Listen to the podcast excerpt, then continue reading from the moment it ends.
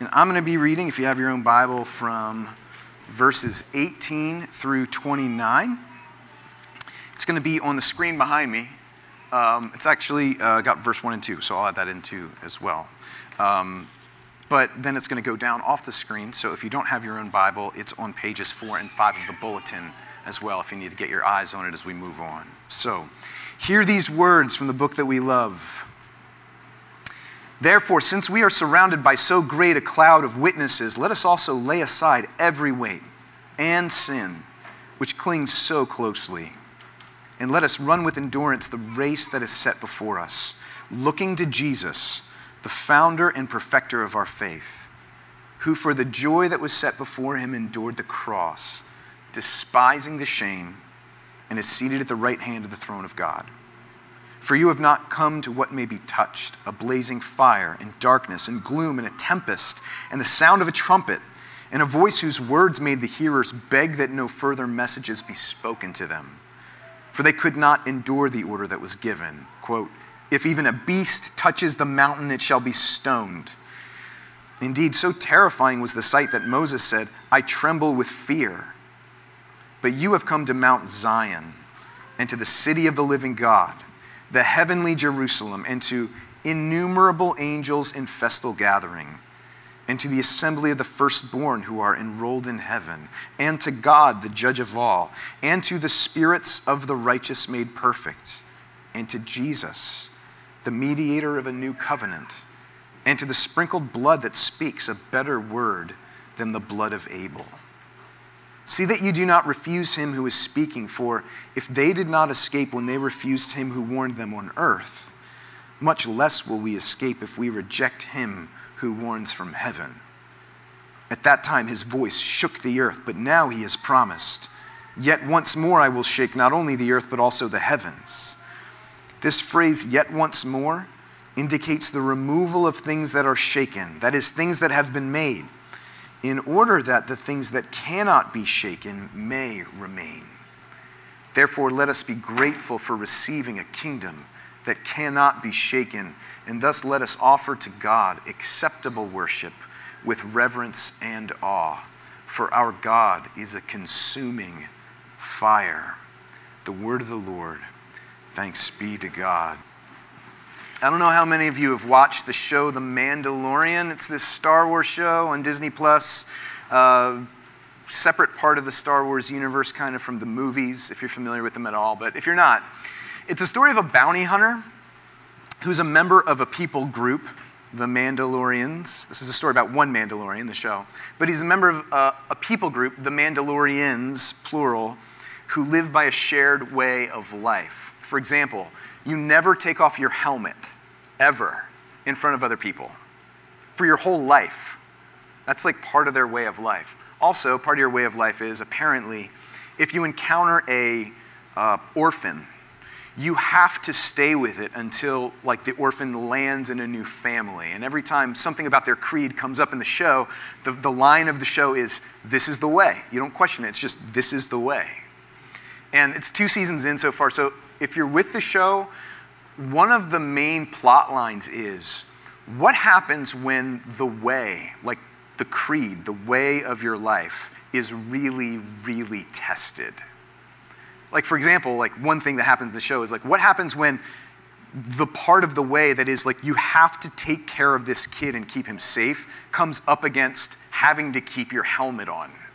And it does. And so it's like, Okay, how much is this still the way? How much is this part of the way still matter? Are there any like fresh expressions of the way? Like there's this other group of Mandalorians who say yes, and this other group that say no, there's there's this one way and it never ever changes. Here's why I bring all this up. Last week we started a series about worship, particularly gathered worship, and why what we why we do what we do in worship. And part of the reason we're doing that now is because we've been shaken. Like the last year and a half, going online, what was lost, coming back, we're in a new place, and like the time length of the service is different because there's another you know church that comes in afterwards. There have been some changes, and so the question is like, what about Christian worship should always be, and what can and should be contextualized? And we started last week, and we're looking at what the scriptures have to say about gathered worship.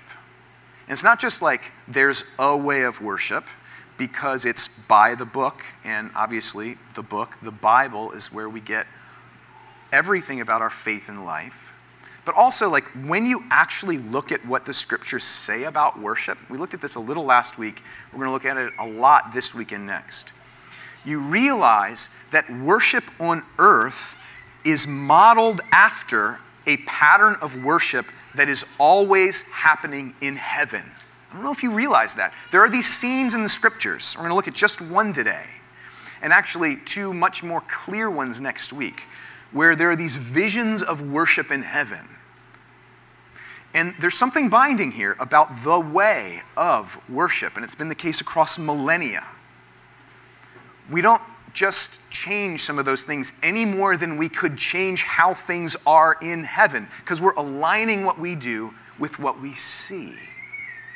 And then there are some things in certain places and in certain times that do change, and we're going to see more about that as we go along. Today, the main thing we're going to talk about this worship on earth as in heaven idea is the mood of worship. The mood of worship. Not so much the order of worship. We're going to get there. This is the mood of worship. And it's put really clearly in Hebrews 12. A packed chapter, a confusing chapter in some ways, but I hope to make a few things crystal clear that anytime you come back to this chapter, you'll see things quite clearly that'll make a lot of the other stuff in there make sense. So, we're going to talk about the mood of worship today. It's described here in terms of two mountains, two ways of understanding worship on earth. The writer of Hebrews says, think about it in terms of these two mountains. And if you didn't see it the first time, we'll go back into the text. I'll show you what I mean. He starts by saying, there's this one mountain that you haven't come to when you come to worship. And then there's this other mountain that you really do come to when you come together for worship. Here it is. Verse 18. It's right there on page 4 in your bulletin. The writer says, "You have not come, you have not come to what may be touched, a blazing fire and darkness and gloom and a tempest and the sound of a trumpet and a voice whose words made the hearers beg that no further messages be spoken to them." For they could not endure the order that was given. If even a beast touches the mountain, it shall be stoned. Indeed, so terrifying was the sight that Moses, Moses, the, the prophet of prophets, the man of God who went up the mountain, he's the one who said, I tremble with fear. You haven't come to that mountain when you come to worship. What does all this mean? Let me take a step back for a second. The book of Hebrews is one long sermon. This is a part of the Bible where you get a lot of letters to churches. This is more of a sermon that's given to Christians who have come out of the Jewish faith and they need help understanding who they now are in Jesus Christ, crucified and risen, who they, now are in relationship to the Jewish faith that they have been and in some ways still are a part of. So the writer, if you're familiar with the book, takes them through one part of the Jewish faith after another um, the sacrificial system, which we talked a little bit about last week, uh, the role of the high priest in Judaism, the role of the tabernacle. He walks through all these things that, that are parts of the Jewish faith, and he talks about how they relate to Jesus and how Jesus, in some way, fulfills them or helps realize these things in a fuller or more heavenly or eternal way. Coming back to today, to Hebrews 12, the writer of Hebrews is taking his audience and saying, let's look back at this really important scene in the history of the Jewish people that happens on this really scary mountain. It's the scene of Mount Sinai, if you're familiar with it. It's in Exodus 19. The Israelites have just been freed from slavery in Egypt and they've come through part of the wilderness, and they come to rest at this mountain where God reveals something of himself to him. Who is this God, this Yahweh, this Jehovah, who just freed us from 400 years of slavery? Who is it? Who is he? What do we know about him? And frankly, the scene is terrifying. This God, they learn, is terrifying thunder, lightning, fire, smoke, trembling, earthquakes, and a clear verbal warning that if anyone even touches the mountain, they would die. This, it seems, part of the point is there's this seismic result when a holy God comes to meet with a sinful people. They're being taught something about what God is like. God's really scary. And what I need you to see is in the book of Hebrews, chapter 12, we're given this scene for the sole purpose of saying, You have not come to that mountain when you gather for worship. That's not the mountain, that's a real mountain. Something really true about God was revealed there. That mountain matters. It's just the mountain, not the mountain you come to when you come to Jesus Christ and when you come to be a part of the gathered assembly. And that word is used here in a very key way assembly to worship. This isn't what you come to when you come to the church. Okay, great. Why do we need to know this? Here's why you need to know it. There was a book that came out, I think almost 30 years ago now, by a guy named Philip Yancey. And it's called What's So Amazing About Grace. What's So Amazing About Grace. And he tells a lot of stories about grace in the book. I mean, it's worth going through just for that stories about God being gracious. And he meets this woman who has a terrible story. And he even says, the story is so terrible he can barely keep listening to it. I mean, she undoubtedly had been through awful things herself, but she had just not just made terrible decisions, she had done terrible, even criminal things to her children. Um, uh, and some of them he had to report even. And she was ashamed, she was crying, she just couldn't not confess anymore. And he eventually said, You know, have you ever considered going to the church with all this stuff up till now? They weren't exactly at a church, but she knew he was a Christian. Have you ever considered going to the church with all this stuff up to now? And she said, Actually, the church is the very last place I would go to say all of the things I'm most deeply ashamed of, never want to admit. I would never, I'd go to anybody else besides the church. And why? Because the only category she had for the church was Mount Sinai. The only category she has is I will let the worst things pass through my lips in front of church people when I'm ready to be condemned. And that is the only moment that I will admit what I've done before another human being.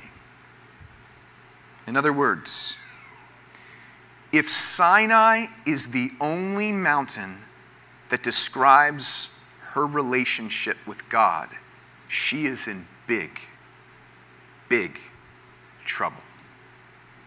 And so are you. And so am I. But we're not at that mountain. So, where are we? What is characteristic of this church? What is part of the mood? What is characteristic of God's gathered people?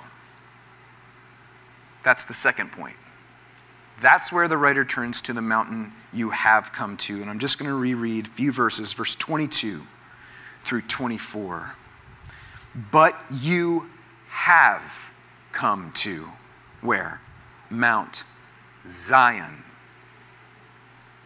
And to the city of the living God, the heavenly Jerusalem, to innumerable angels in festal gathering and to the assembly of the firstborn who are enrolled in heaven, and to God, the judge of all, and to the spirits of the righteous made perfect, and to Jesus, the mediator of a new covenant, and to the sprinkled blood that speaks a better word than the blood of Abel.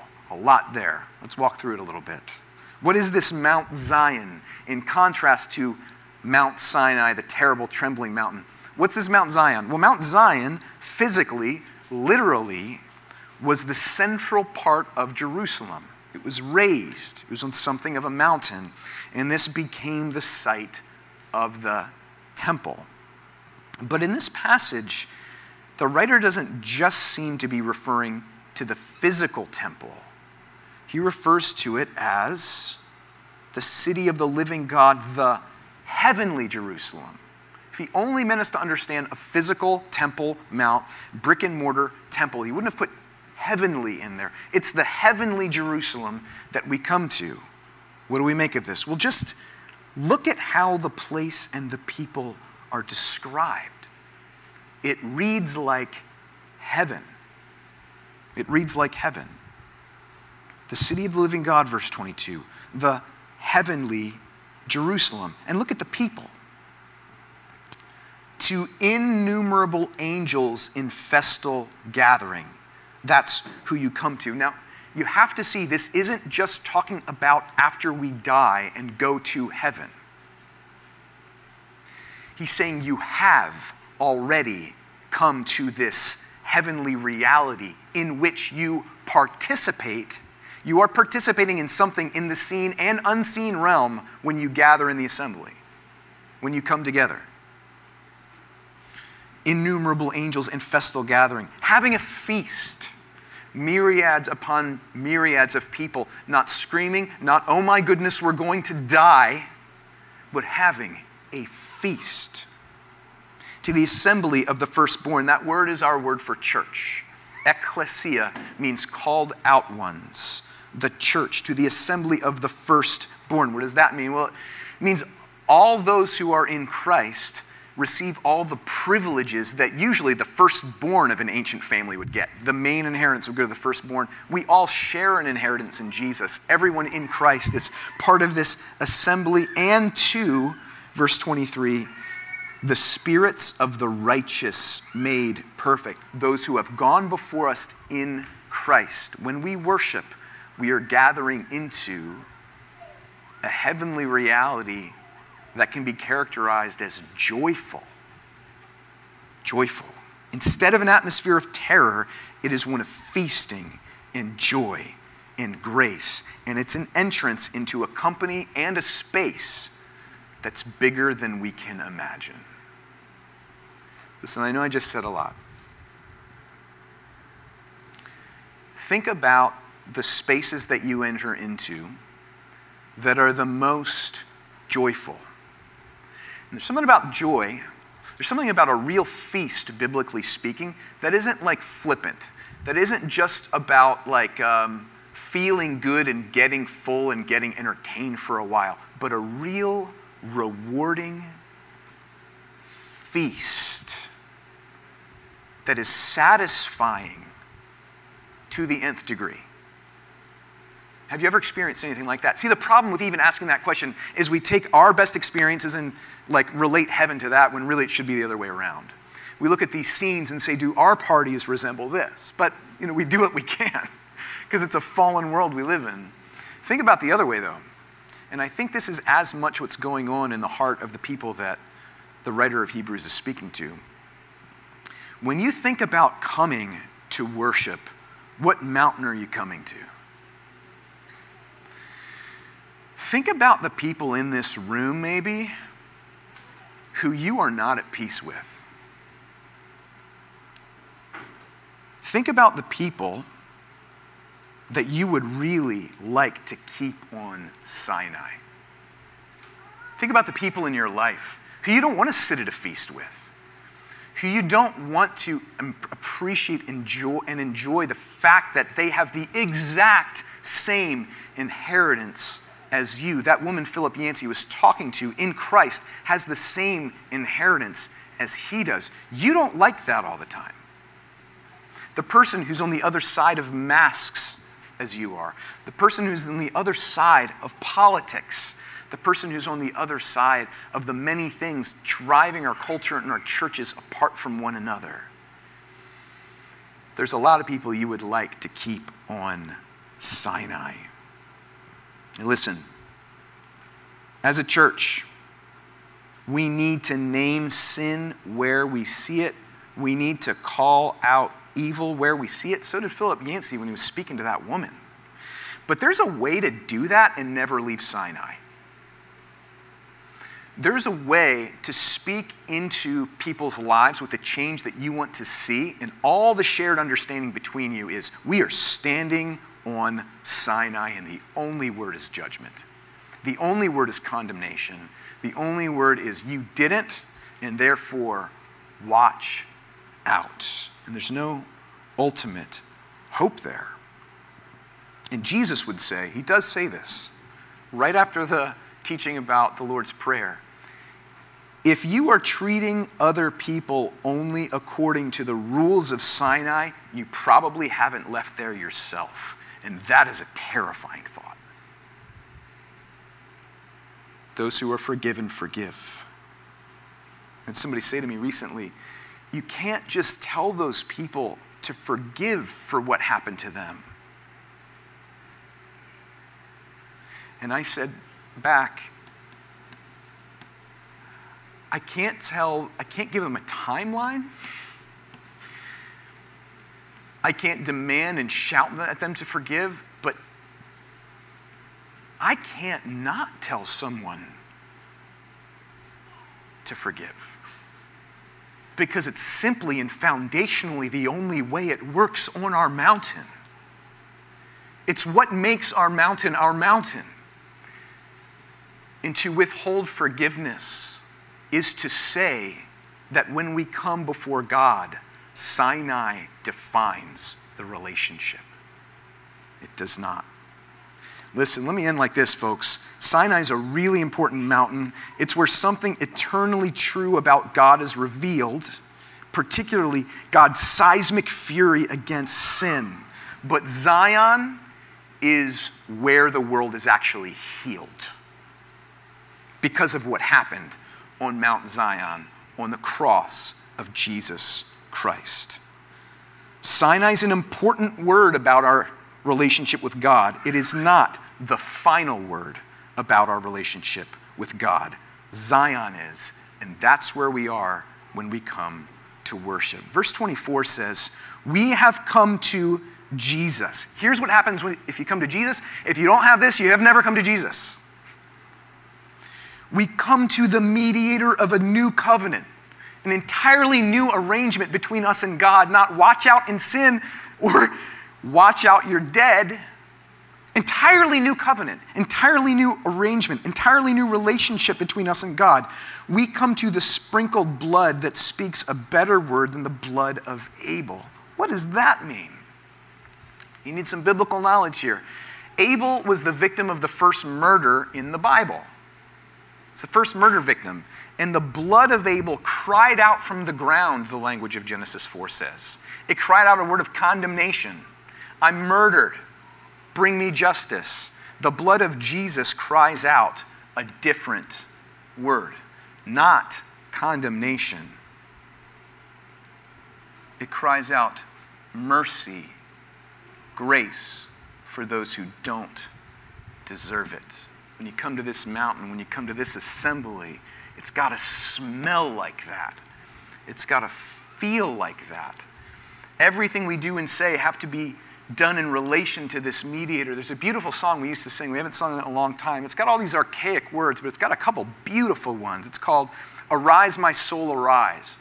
And it talks about what the wounds of Jesus scream out to the world. There's this line that says, Five bleeding wounds he bears, received on Calvary. Five wounds hand, hand, legs, head, side. Five bleeding wounds he bears, received on Calvary. They pour out effectual prayers. They strongly plead for me. What do they plead? What do the wounds of Jesus plead? Forgive them. Oh, forgive, they cry. Forgive them, oh, forgive, they cry. Don't let that ransomed sinner die. That's a great song. That's what we come to. The word from Sinai is that person is evil and the just punishment is death. Thing is, Zion actually agrees with that, but adds, and, that's true, And I also beg God that that person would repent and know just how lost they are and know that the love of God in Christ would be poured out with such intensity that they would be saved and that the grace that saves them would flow out into relationships with other people. He is the God of both mountains. But this is the mountain we're at now because of Jesus. You know, verse 29, there's so much in these verses that I haven't touched on and I won't today. But the very last very last verse says our God is a consuming fire. It's not like God's not holy, holy, holy, consumingly righteous anymore.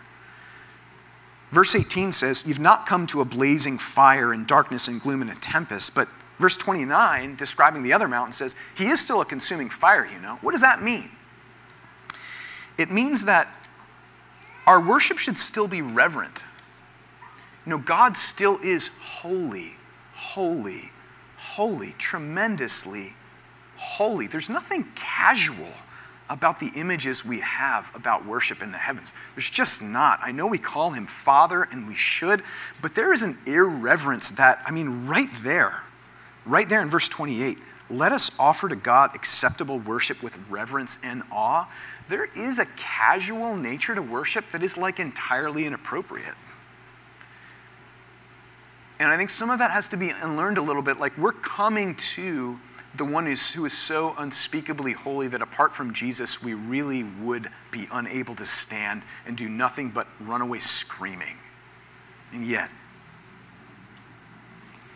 his holiness is no longer experienced as terrifying and unapproachable. It's now experienced as welcoming and cleansing and healing. Just like on the day of Pentecost, the flame came of God's presence, but it didn't consume people, it like rested as a flame on their head.